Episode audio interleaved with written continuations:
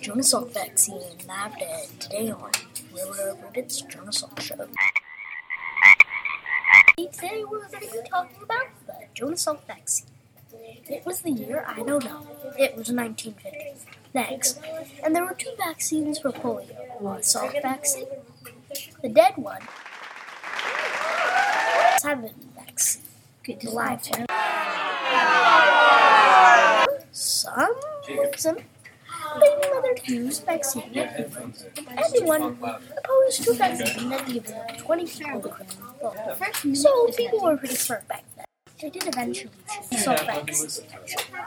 By the way, polio cripples is life or so I wouldn't be mad at all if I got it from a vaccine.